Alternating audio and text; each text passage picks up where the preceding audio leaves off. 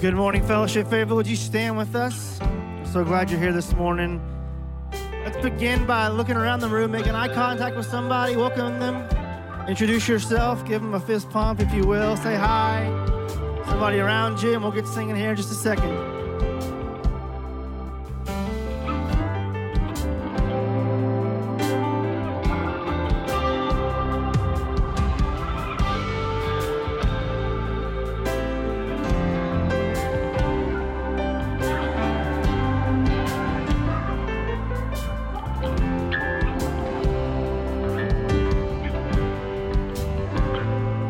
Our time this morning by reminding ourselves of the grace of our Father, His faithfulness. Let's sing it out to Him. Father of kindness, let's sing it together. Father of kindness, you have poured out grace. You brought me out of darkness, you have filled me with peace. And giver of mercy, oh, in time.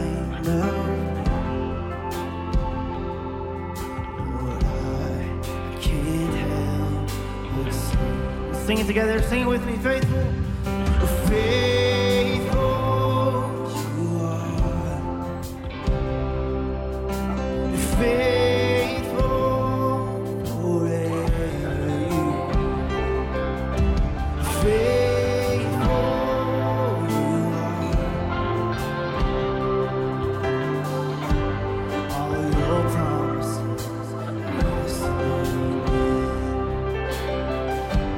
All your promises rest on you. All your promises are yes and amen.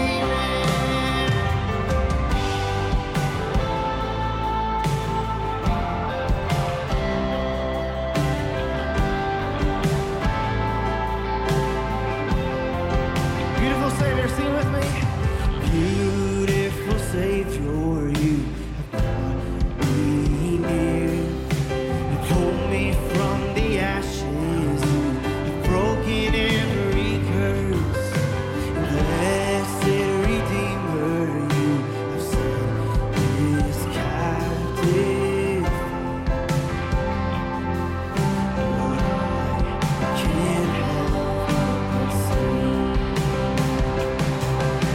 Faithful, you are. Faithful.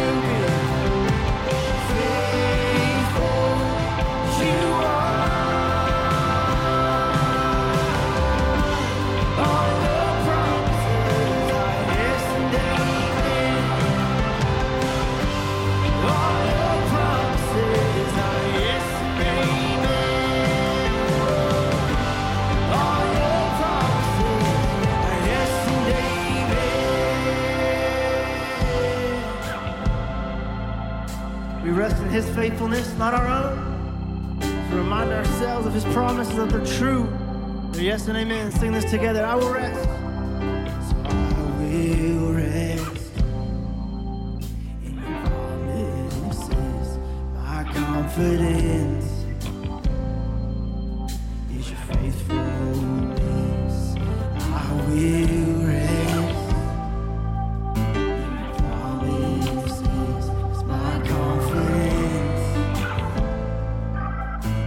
Faithfulness, I will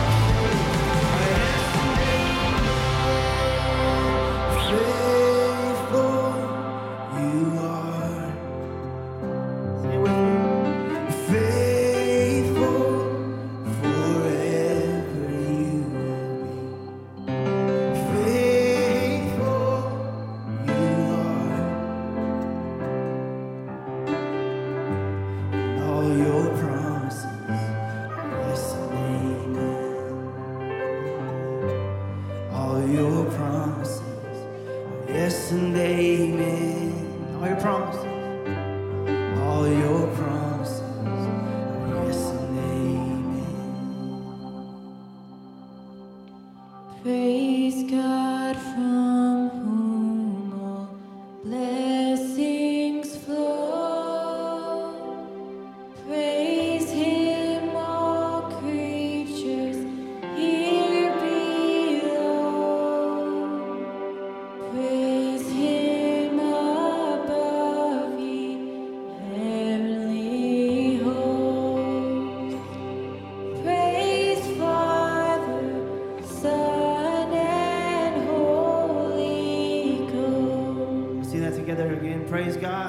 Praise God from whom all blessings flow.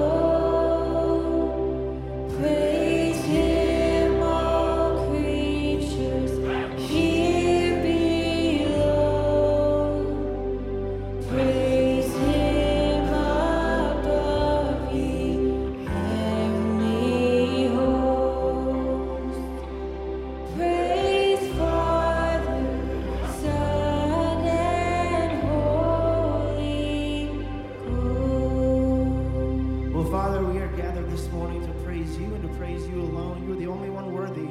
our praise. You are faithful. And so this morning we rest in your faithfulness. We rest in your character, not our own. So Lord, would you help us get our eyes off of ourselves and our eyes onto you this morning. Well, this is about you. It always has been and always will be. It's your name I pray. Amen. You can grab a seat. Well, good morning. My name is Aaron Parks, and I get to serve as the family team leader here at Fellowship Fayetteville, and I'm so glad that y'all have chosen to come and worship together with us this morning. Thanks for joining us. This is uh, just a great opportunity that we have to gather together and to worship our God together. Thanks for being here.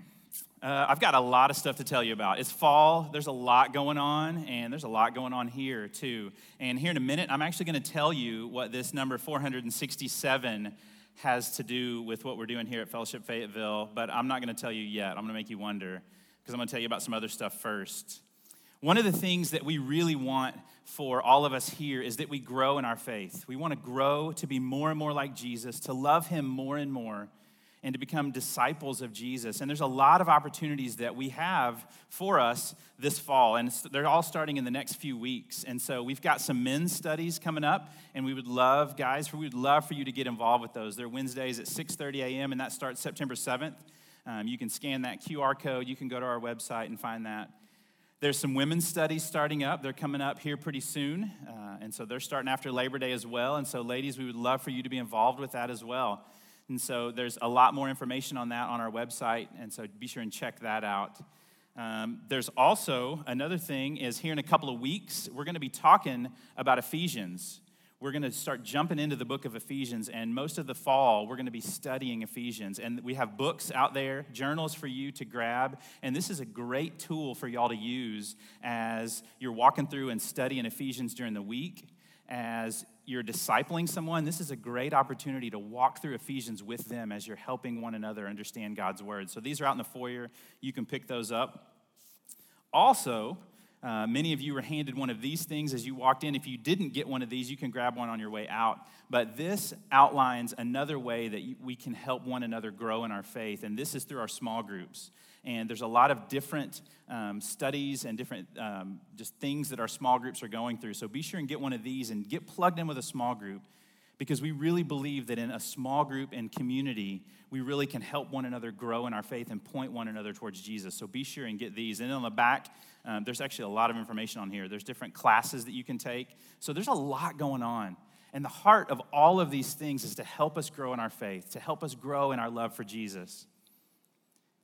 One of the things that I get to do every single week here at Fellowship Fayetteville is I get to work with kids, and it is my favorite. I love it so much because as I work with kids, I get to see our faith lived out in just practical and simple ways. And I want to tell you two stories that happened over the last two weeks here in Fayette Kids. Two weeks ago, there was a kindergarten kid that got dropped off, and he was not excited to be there.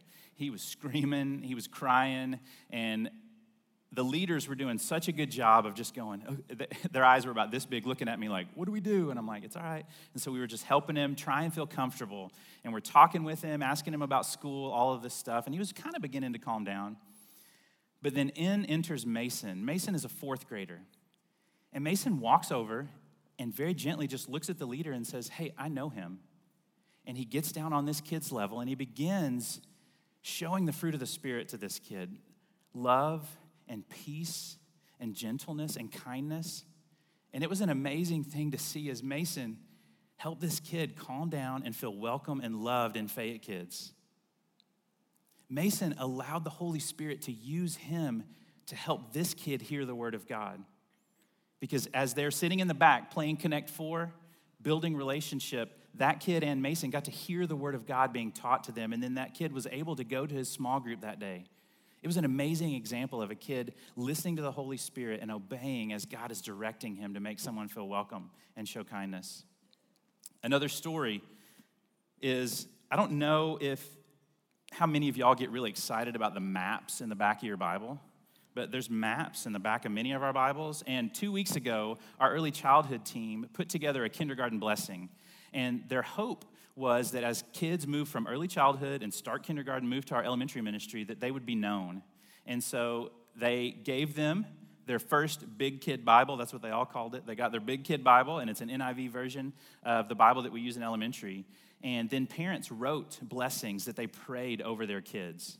It was a beautiful time for parents to show their kids how much they love Jesus and how much they want them to love Jesus. And in the middle of this sweet, sweet time, as they're praying over their kids, looking at their new Bibles, the kids are so excited. One of the kids just starts yelling, there's maps in the back, there's maps in the back.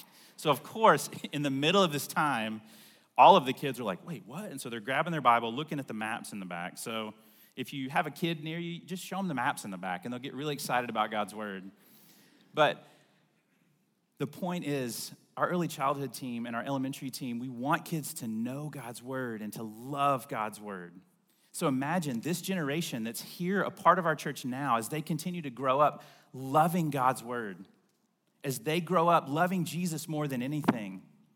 Imagine what that's going to be like for our church as a whole generation grows up understanding Jesus' love for them. It's exciting.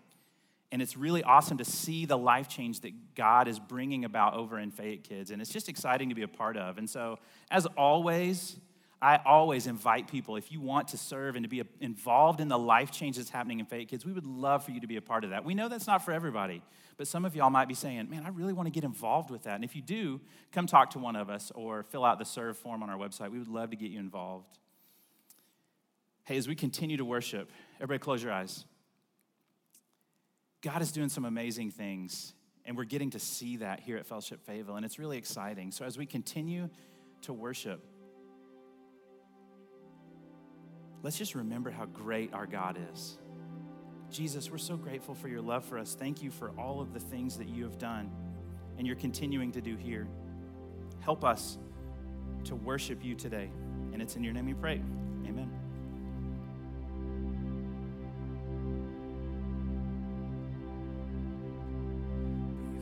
The throne of God above, I have a strong and a perfect plea, a great high priest whose name is love, whoever lives and pleads for me.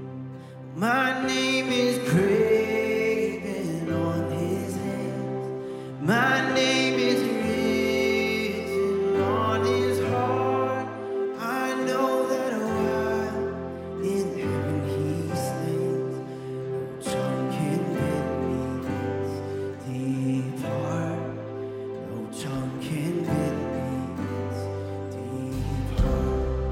with us.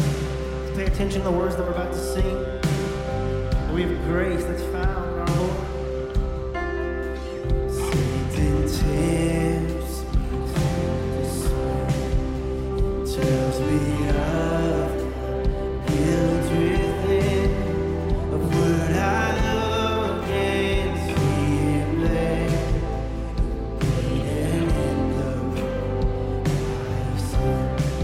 Because the sin is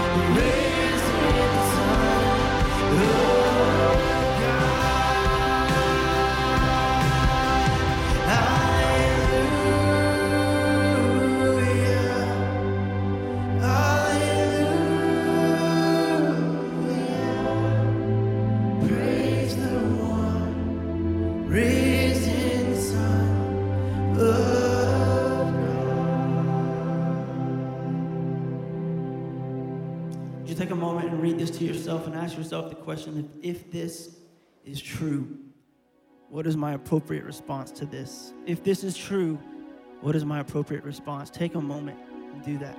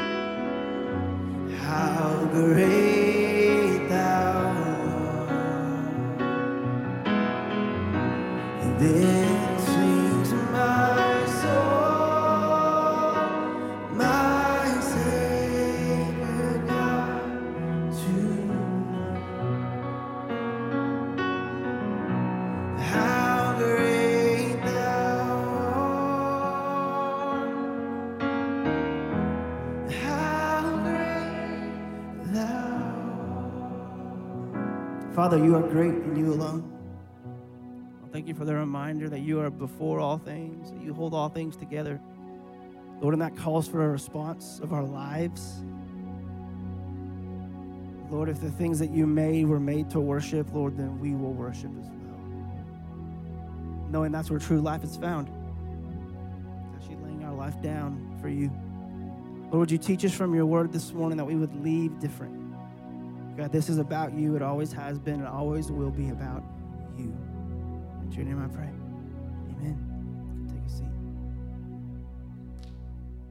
Video gets me every time. Good morning. How are we this morning? Good. Parents of kids in school made it through the first week, I see. Uh, I'm Garland. Great to be with you, one of the pastors here.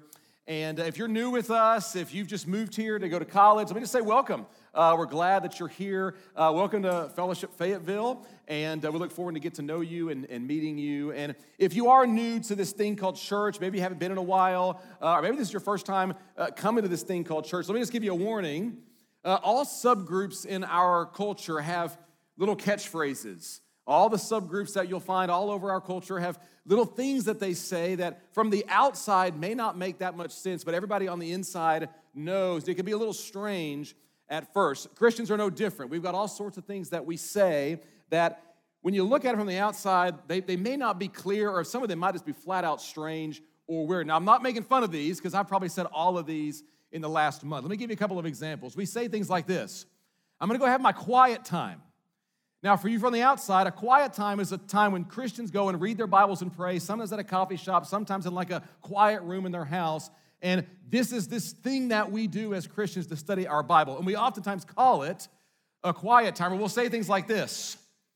I'm going to pray a hedge of protection around this person. I need you to pray a hedge of protection around me. We say this one. Let go.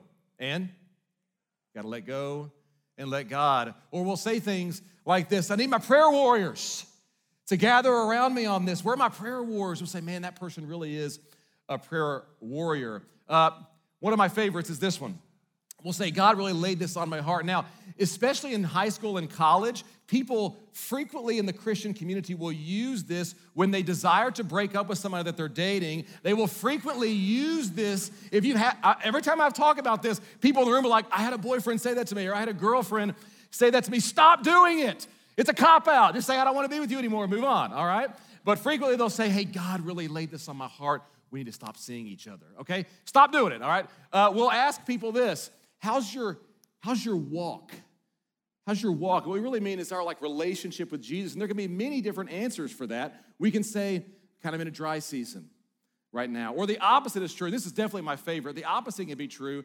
We'll say, I'm on fire.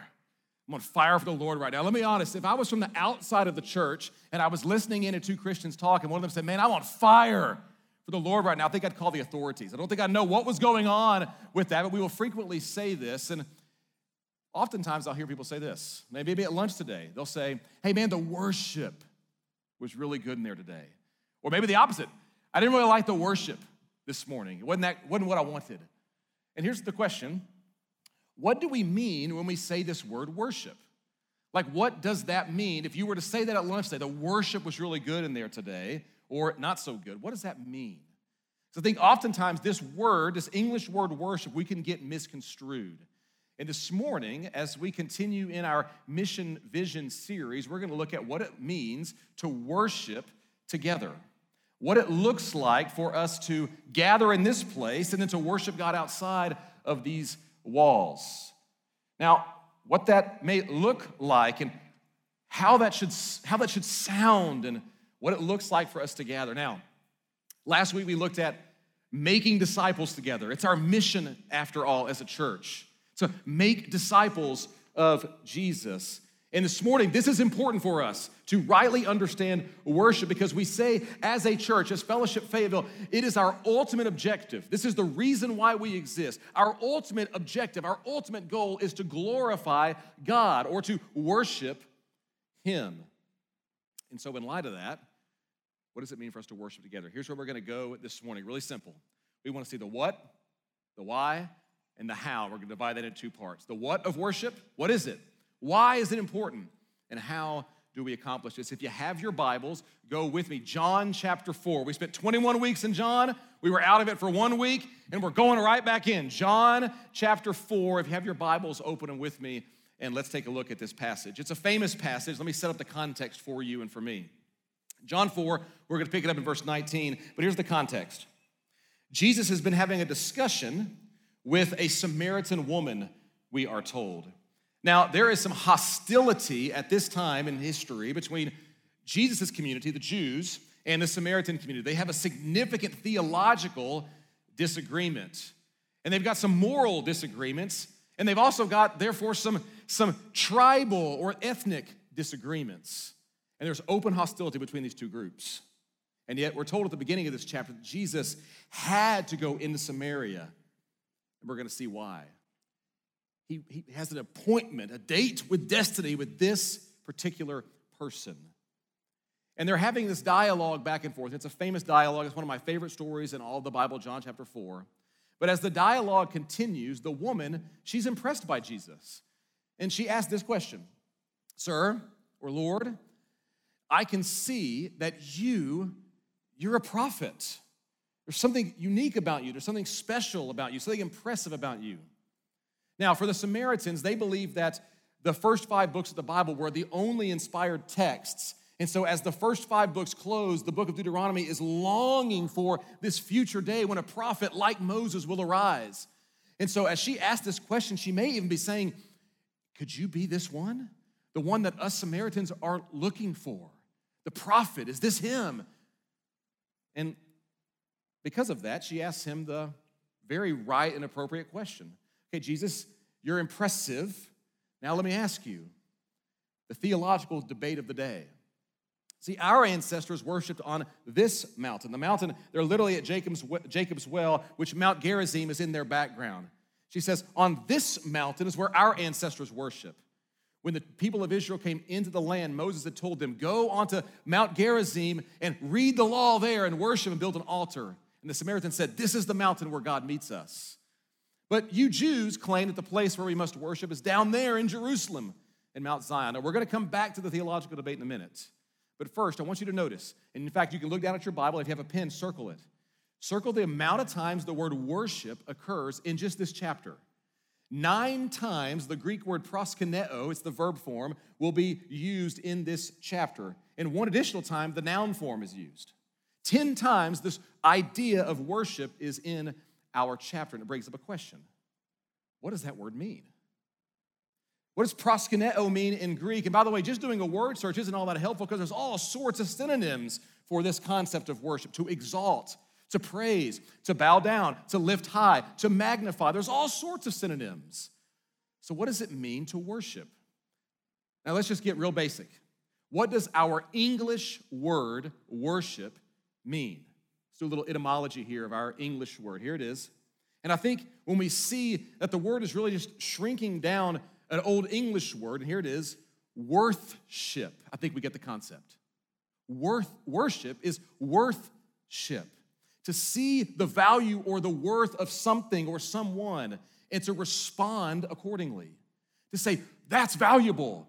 And now the proportions of my life will adjust to its value." Let me illustrate it this way. Um, I'm not a car guy, okay? So I know some of you are. But suppose, maybe this, maybe this happened to somebody in this room.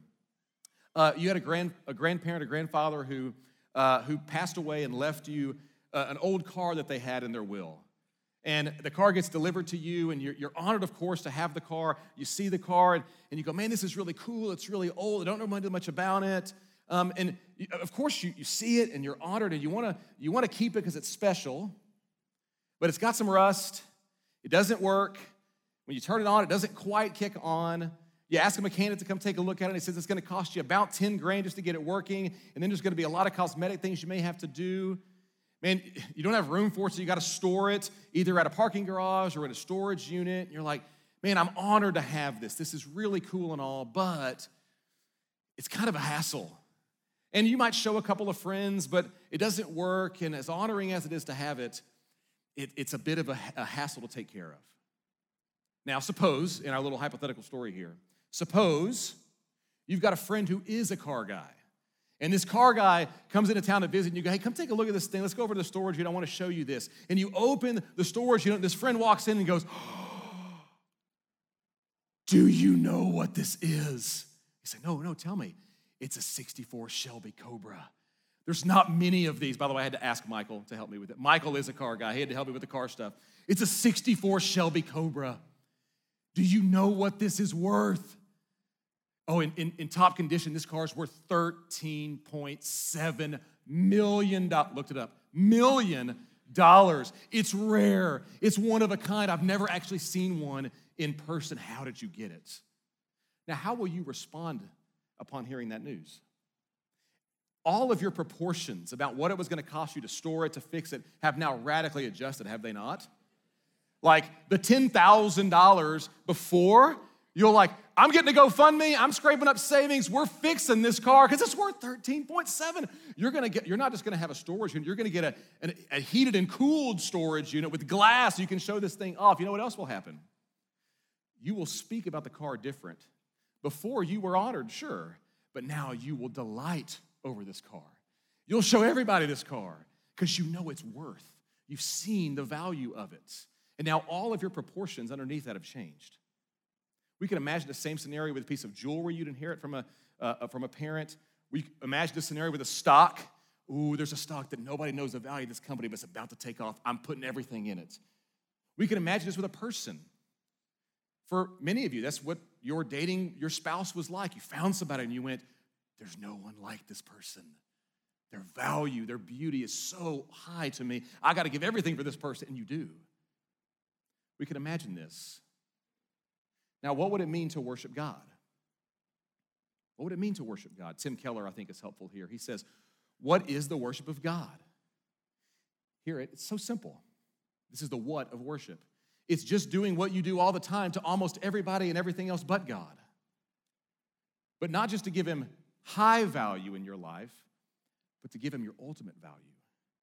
To see God, who he is, his nature, his character, what he's done in this world, and go, wow. Do you know what this is worth? And all the proportion underneath falls into place.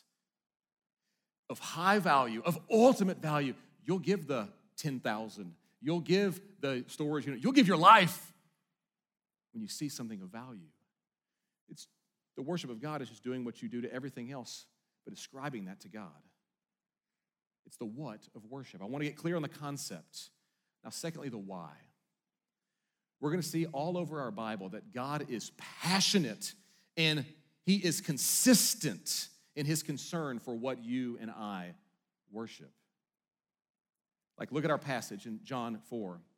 Jesus says, look at the verb in, at the end of verse twenty-three. A time is coming, it has now come, when the Father is seeking this kind of worship. This is the kind of worshipers the Father seeks. It's a present tense verb in Greek. It's an ongoing action. He's actively seeking this kind of worshiper. Look at twenty-four. God is spirit, and the, the literal translation is, and in spirit and truth, it is necessary to worship. They must worship this way.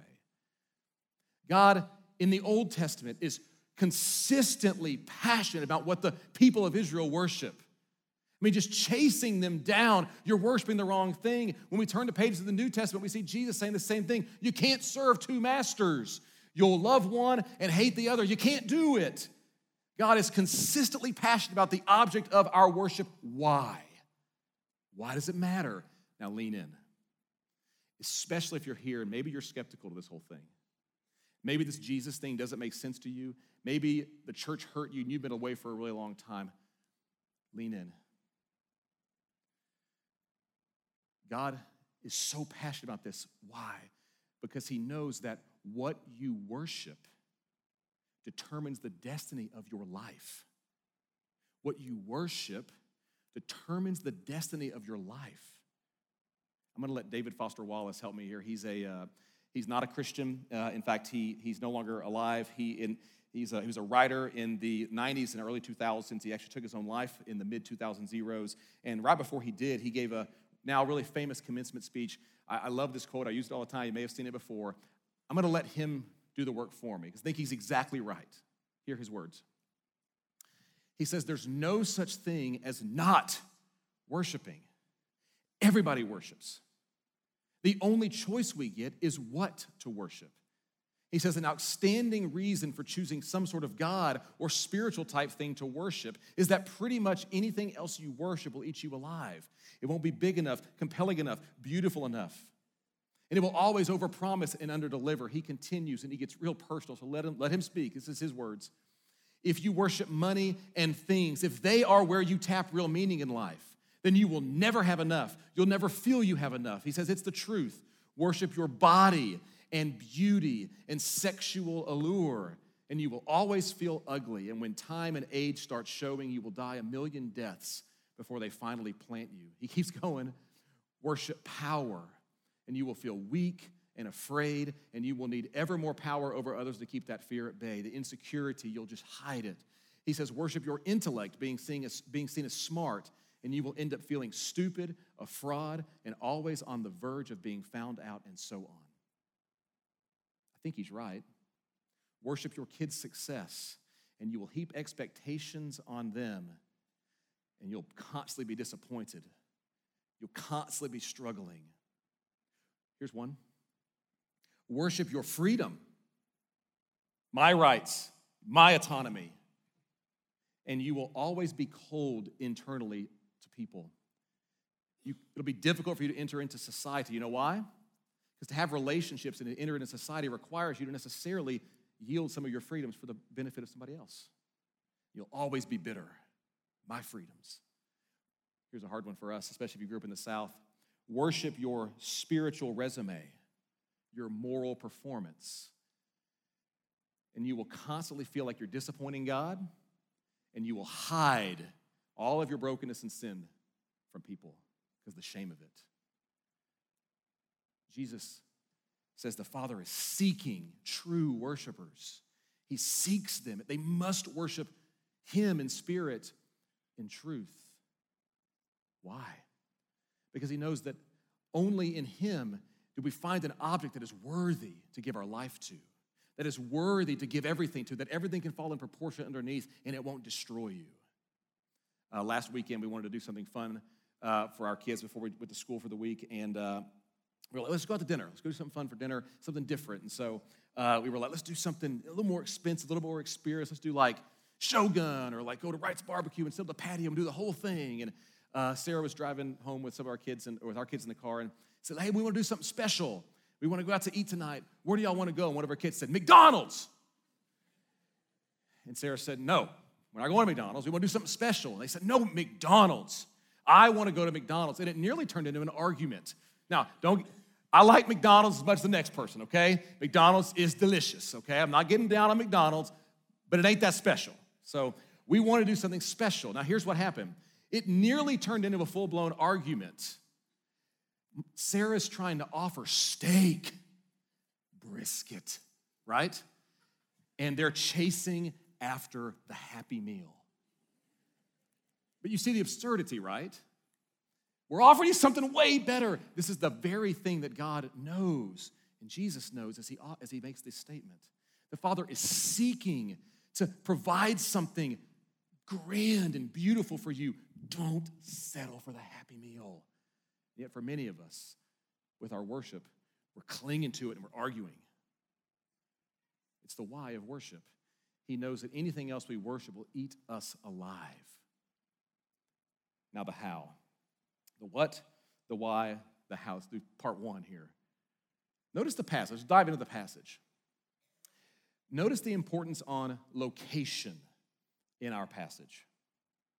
In the ancient Near Eastern world, the location of certain places or certain altars or temples was very important. Location really mattered in the ancient world. And by the way, it does in our modern world too.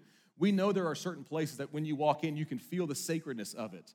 Like if I say Gettysburg battlefield, there's a certain sacredness that comes to your mind, or Omaha Beach. And we don't have to be that dramatic. If I said, have you ever been to a concert in the Ryman Auditorium in Nashville? Or have you been to Fenway Park? Have you been to Lambeau Field? We know there are certain places that have mystique, that have something sacred seeming about them in that place. Now take that and multiply it by about ten, and you get the ancient Near Eastern world. For them, the location of worship was essential.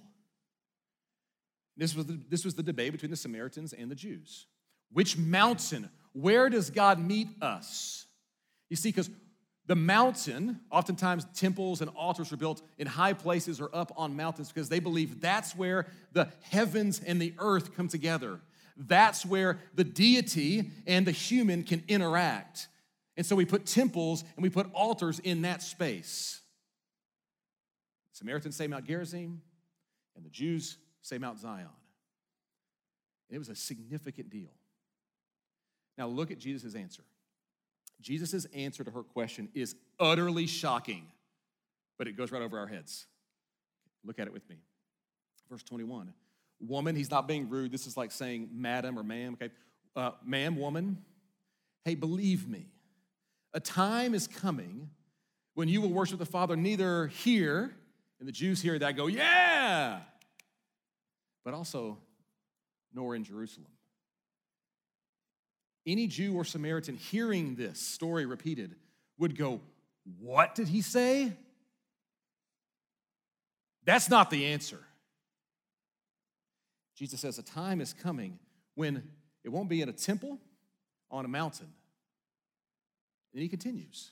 This is shocking. He says, you know, time is coming and now has come. He's, he's saying, I'm inaugurating this time and what I am doing, when the true worshipers will worship the Father in spirit and in truth. This is the kind of worship the Father seeks. Now, what do we mean by spirit and truth?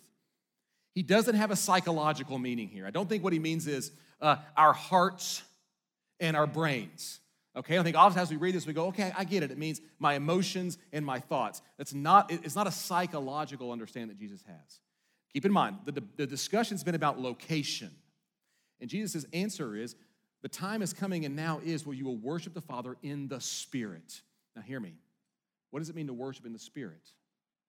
The Jews, they had an ancient expectation passed down through their prophets. You can see this in Jeremiah, in Ezekiel, in Hosea, in Joel chapter two. You can see it all over the place of a unique time when the Spirit of God will be poured out on his people. They will experience the blessing of God's presence and take that out to the rest of the nations.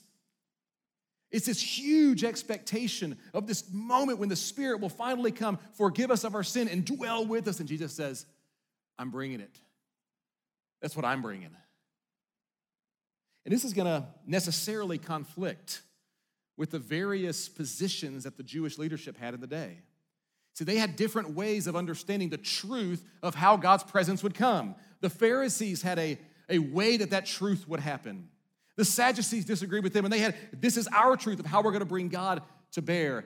The Essenes in the wilderness had their view. The Zealots, the nationalists had their view. And Jesus said all those, all those truths about how God will manifest himself, how we, how we bring God to bear here, all wrong. I am the manifestation of God. You, we, the Spirit of God uniquely being poured out, I'm bringing that, and it all has to orient to me. Just a few turns of the scroll later, he'll say, I am the way and the truth and the life. This is a massive statement of Jesus.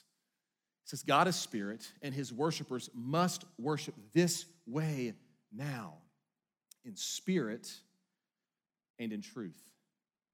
Jesus says, time is coming and now is. I'm inaugurating this through what I am doing. But the day is coming. And as the pages of our New Testament turn, we're going to see the arrest and the crucifixion and the burial of Jesus, then the resurrection of Jesus. These momentous events, and fifty days later, we're going to see Jesus' words come to pass. It's a famous passage that we in the church call the Day of Pentecost. And if you understand what the theology is being, the theology being communicated here, it very well might change your life today, I promise you. I'm not overstating that. Christians, listen up. In Acts two, the early Jesus community is gathered together in Jerusalem. They're there for a festival, and they're together in one place. Verse two, suddenly a sound like the blowing of a violent wind came from heaven, and it filled the whole house where they were sitting, and they saw fire, tongues of fire that separated and came to rest on each of them. Now pause. Can we think of an occasion in our Bibles where we have God manifesting himself in fire and in wind? Think of some occasions, if you've been around church and read your Bible, This is Sinai language, as God appears to Israel on the mountain in fire. This is the book of Numbers language, as God leads his people with his personal presence at night by a pillar of fire and during the daytime by wind and clouds. This is God manifesting, I am with you. Now notice Acts. Look at Acts two. This is unbelievable theology. Verse three, they saw what seemed to be tongues of fire that separated and came to rest on, what's the word? Each. Now the N I V is a little sloppy here. It literally says, and came to rest on each one of them. Do you see the implication? Not a building, not a mountain, not a temple. The Spirit of God at the day of Pentecost now comes to rest on each one of them in Christ. Do you get the theology? What this means is now all of your life is now like a living, breathing temple built to worship the Lord. His personal presence with and in you and me if you are in Christ. This is why Jesus can say, I'm with you always to the end of the age. This is why Paul, reflecting on this, goes, don't you know your bodies are temples? So honor God with your bodies. In the context here, he's talking about your sexual expression. He says, honor God with your bodies. Why? Because it's worship. You are a temple now. Because of what the Spirit, the Spirit and truth has come together in Acts two. Hear me, Christians, there is no sacred secular divide. There's no church time on Sunday and then the rest of my life on Friday and Monday. No. Now your work, your hobbies, your parenting, your marriage, your dating, your sexuality, how you communicate with your friends, your loving your neighbors, us serving the poor, all of it, worship. For Christians to say everything is worship is not some cute little trite thing Christians say. It's a deep, theologically rich and dense piece of theology that we need to marinate on. What does that mean for you and for me? Unbelievable theology. James K A. Smith is a philosopher at Villanova, and he says this. He says, worship is not some odd, extravagant, extra human thing we do as an add-on to our earthly, physical, material nature. No. Rather, worship is an epiphany of God in the world. It's the ordering and reordering of our material being to the end for which it was meant. What if everyone in our church worshiped like this? We've got the what, the why, the how. Now let's talk pragmatics. Some of you realize, get to the point. Give me some pragmatics. What does it mean when we gather here? This one percent of your waking life, sixty-five minutes in here. I'll probably go long today, so I'm sorry. Um, what does that mean for in here? Well, the, the scriptures talk in the New Testament quite regularly, actually, about what happens when the church gathers together in a spot like this. And Ephesians five is one of my favorite places, and Paul says, hey, be filled with the Spirit.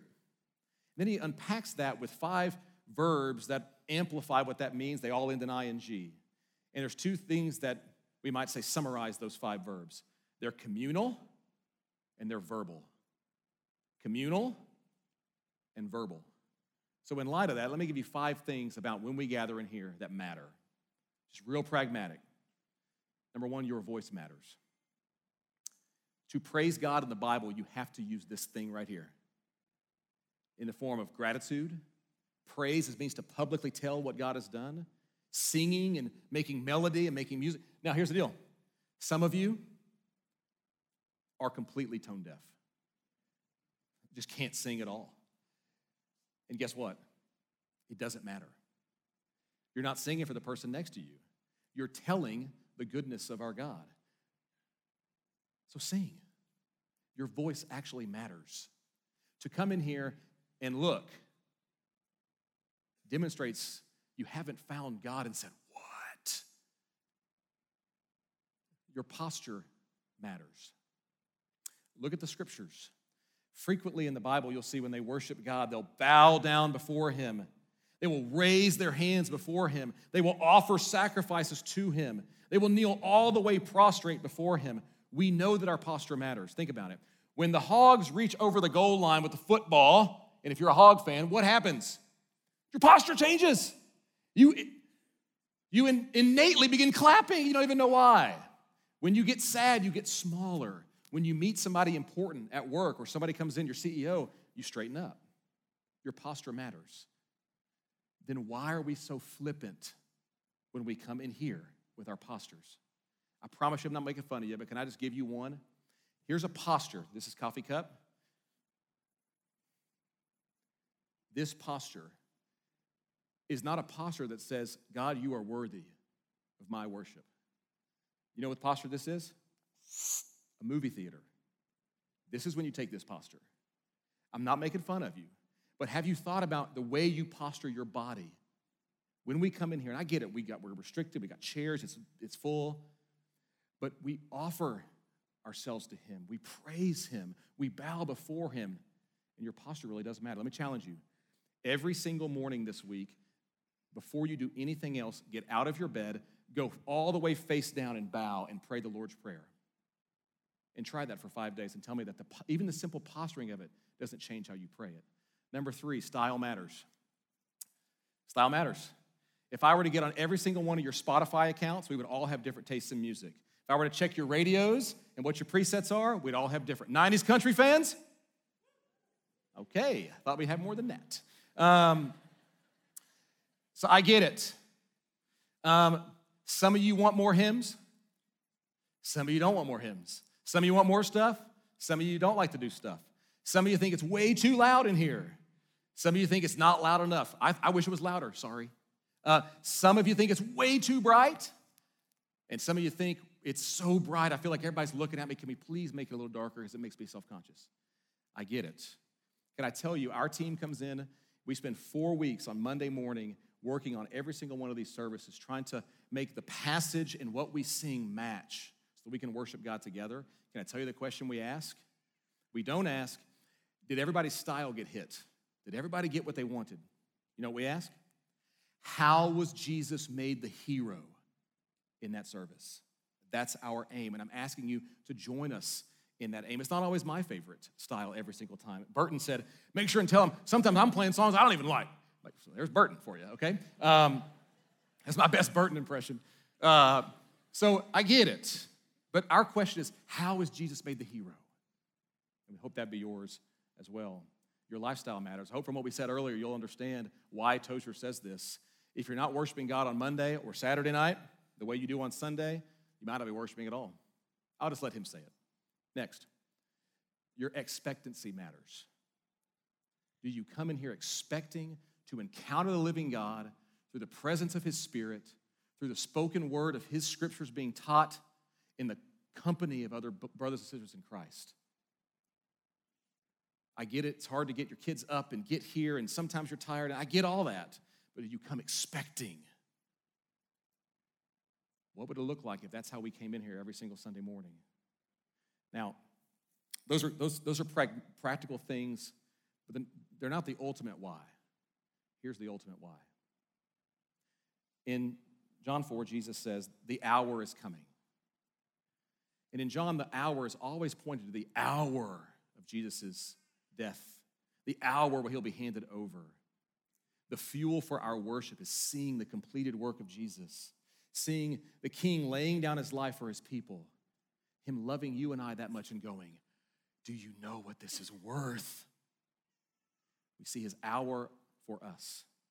And that in his resurrection, he's conquered sin and death. We say, wow, and we worship him. To that end now, we're gonna turn, we're gonna sing. So I'm gonna invite you as we sing to posture your hands as an act of worship in a minute when we stand like this. I'm gonna pray and I'm gonna have us stand and we're gonna offer our worship to him. Let's pray. Father, you're seeking the kinds of worshipers who will experience your Spirit poured out uniquely in the church, in the truth that you are the way to the Father. Help us now to sing that you alone are worthy, and we pray this in your name, Jesus, our King. Amen.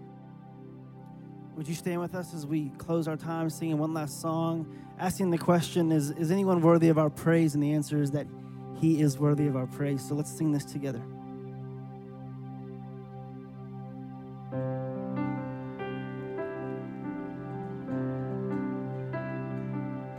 Do you feel the world is broken? We sing, we do. Do you feel the shadows deepen? We do.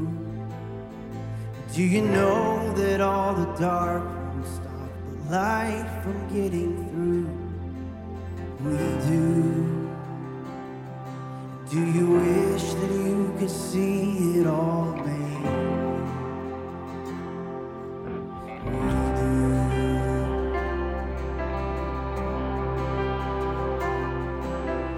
All creation groaning, it is. And there's a new creation coming, it is. It's the glory of the Lord to be the light within our midst, it is. While we gather, is it good that we remind ourselves?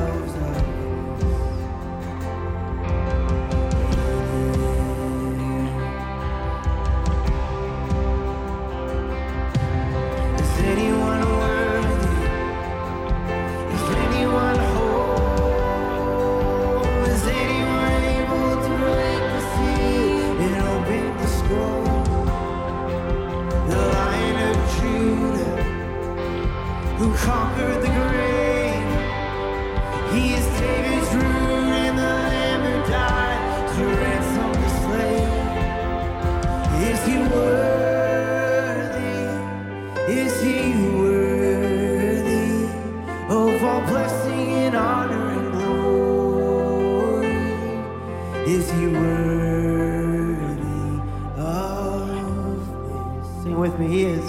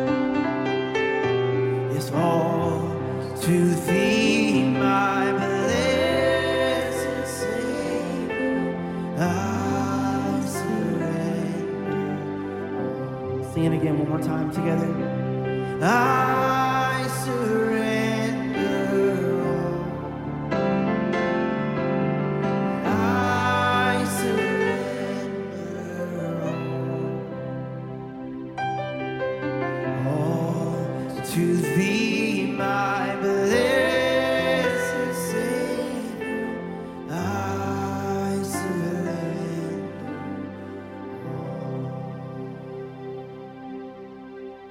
He is worthy. He's worthy of all blessing and honor and glory. In Revelation five, it's the, it's the lion, it's the lamb, opens the scroll. It says they sang a new song. That new song was the song of their lives, that he alone is worthy. It's the song we carry from this place. Our kids, at lunch, whatever you do today, worship him. Fellowship Fayetteville, have a wonderful week of worship. We'll see you here next week. If you need prayer, right through those doors. Love y'all. Have a good week.